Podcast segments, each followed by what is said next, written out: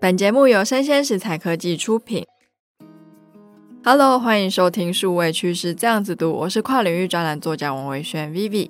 我是科技大叔李学文。今天要跟大家分享的一个主题哦，就是受到非常多次的转载，所以说就是特别用声音版跟大家来相见了。这就是你的那个专栏文章嘛？没错，对不没对错。。我想说，有科技大叔说，我比较不会不好意思。 嘿，是是是，在《经济日报》上面的专栏啊，最近的专栏文章是它的原标题呢是 Netflix 跟 YouTube 大不同。是那我开宗明义就先跟大家说嘛，其实数位内容界最近的风波真的是一波接着一波，没错其中又以影音串流平台最为热闹。是那包括像是 Disney Plus，它已经超越了 Netflix，它的全球总订阅人数哦已经位居第一，是，抢下了串流的龙头嘛。那 Netflix 它也计划推出就是用低价订阅费，可是你要看广告的方案来哦挽留一些用户。没有白吃的午餐的意思。是，那全世界最大的沃尔玛，它旗下的影音串流服务沃尔玛 Plus 也即将要跟 Paramount Plus 结盟。哦，所以，像串流影音内容汇流，确实已经开始引领风骚喽。是许多的新闻跟科技评论家也开始想要比较这两张王牌，就是嗯哼 YouTube 跟 Netflix。这也是我们长期讲所谓的汇流，对不对？没没有想错，到现在是这个影音内容的一个大汇流要开始发生了嘛，对不对？那么这两者啊，我们看似啊都是影音串流平台嘛，你说那个 YouTube 跟那 Netflix，嗯，但是本质上啊，就是完全不一样的。YouTube 频道上的内容哦、多为我们知道是一个自媒体创作者所提供嘛，哈，所谓的 Web 二点零，可以随时随地的上传影片，这样子的一个产业链哦、培养了这个数亿个影片的创作者，也创造了一个新的单字叫 YouTuber。对内容提供者来说啊，点阅数越多，与 YouTube 平台分润就越高嘛。对于平台来说，世界各地的 YouTuber 会喂养各式各样的一个精彩的一个影片啊，完全没有一个内容的焦虑。那广告收益啊也源源不绝了。那 YouTube 它最近也推出了所谓的进阶版的 Premium 订阅服务哦。是你只要付款订阅就可以享受没有广告跟闭屏播放等功能。什么叫闭屏播放？闭屏播放就是我的荧幕已经没有亮亮的，就是暗暗的状态下，我还可以继续播放 YouTube 的影片，这哦样，你子、跳出去，然后按其他的应用，它也还是是没有可以。哦问题。我每次都很恨，说我播到一半， 然后你跳出去就完全没有了。，对，你只要花钱就可以解决了这解些麻烦。那他其实最近也开始传出要规划他们所谓的 YouTube 商店哦，是挥军抢攻我们的电商市场。哎，这也是一种汇流嘛，对不对？影音去汇流到这个电商嘛。是。那另外一方面，像 Netflix 这一类的影音串流平台啊，他们主要的获利来源就是我们会员的订阅费嘛没。错，平台上的影音内容则是公司中心的发想跟企划。所是以说，从内容的来源来看，Netflix 等 OTT 平台们并不透过全球有创意的自媒体创作者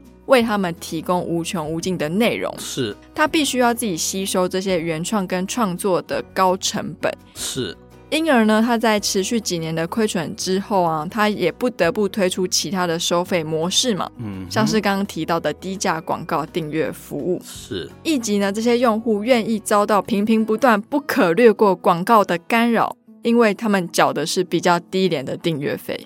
老实说了，这个 Netflix 持续来讲，它还是一个比较落伍的行为，对啊不对？。我们以前讲 Web 一点零、Web 二点零、Web 一点零就是专业公司做的内容嘛。对我，们觉得二点零才是最先进，因为是全球的那个素人可以缴出大量的创意，对不对是？Netflix 某种程度就回到一点零样子，就是由他自己来掌控所有的内容，这是多辛苦 的事，基本上是辛苦了。只是他是用一种 on demand 的，所以他比较创新的在这个部分嘛。哦对，那我们知道，这 Netflix 跟 Disney Plus 立足点又有些不同哈、Netflix 它是以影音内容为主体向外延伸嘛，近期啊跨足游戏啊跟电商的产业，希望能够用其他的形式来挽留它的一个用户了。而 Disney Plus 它是家大业大嘛哈、有累积数十年的一个原创内容跟 IP 的这样子一个王国，即使这个对手想要模仿，也并不是那么短时间就可以做到了。那同为 OTT 哦，是汇流还是分流呢？的确，直接影响了一个经营杠杆的一个难易度嘛。我们可以从一个内容供应商和获利模式来区分 YouTube 和 Netflix 等等 OTT 商业模式，在本质上面的不同。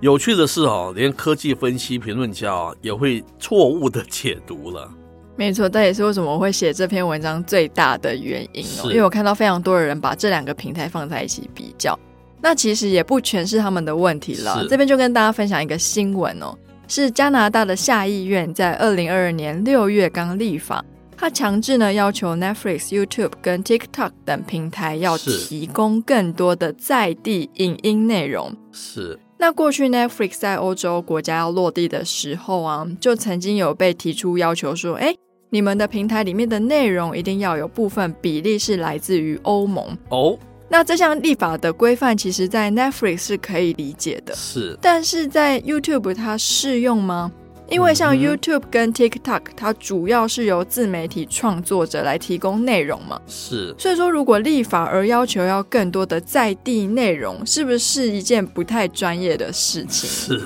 非常有意思，对不对？是因为今天有没有在地内容的多寡，是取决于你在地的自媒体创作者的多寡嘛，对不所以对？傻傻分不清，对不对？很多业界啊，还有在这种制定政策的一个政府的一些相关的单位啊，经常对这种东西其实傻傻分不清的。科技大叔啊，就有一个过去的印象啊啊，跟大家分享一下。过去大概十多年前的一个小插曲了，我才觉得有这样子的一种感受嘛，哈、嗯，当时那个影音数位化、啊，这是全球都非常的风靡嘛，哈、接着就有所谓的 Web TV 的出生，然后所谓的 Web 二点零 TV 的出生，然后有所谓的 Cable IPTV，有所谓的 Telco IPTV，有所谓的 Connected TV，有所谓的 OTT TV。我发觉很多产业分析师是把这个全部都混在一起，反正都是 Internet 嘛，都叫网络电视嘛，把他们的很多是东西都综合在一起，就是这个数字了哈。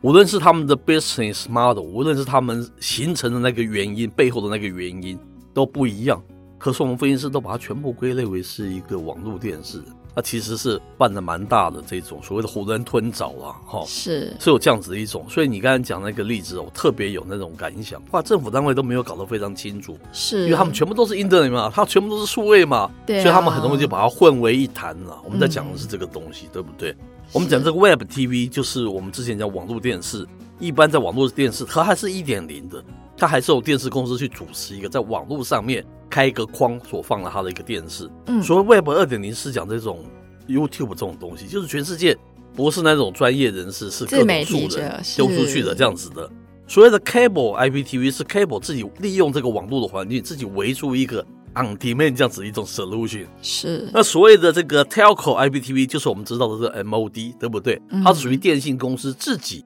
框出来一个 intranet 这样子的电视，它跟一般 Web TV 不一样，因为它国际上面都看不到，只有自己才可以看得到本土自己的网络电视，嗯对不对？那我们说 Connected TV 是由这种 Sony 啊，还是说 Samsung 这样子的公司，它做一个所谓的 Smart TV 嘛，那样子的界面，然后有公司在上面营运 Connected TV，那、嗯上面有一种 App 的方式是经营这个，那叫做 Connected TV，对不对是？它也是传输你自己国内，因为电视机只有 Sony 那个只有在你们自己国家里面可以看得到的，是不是也不一样？最后叫 OTT TV，OTT TV 又不一样了，是不是？它又是回到了所谓的1.0版本。我们刚才讲说自己来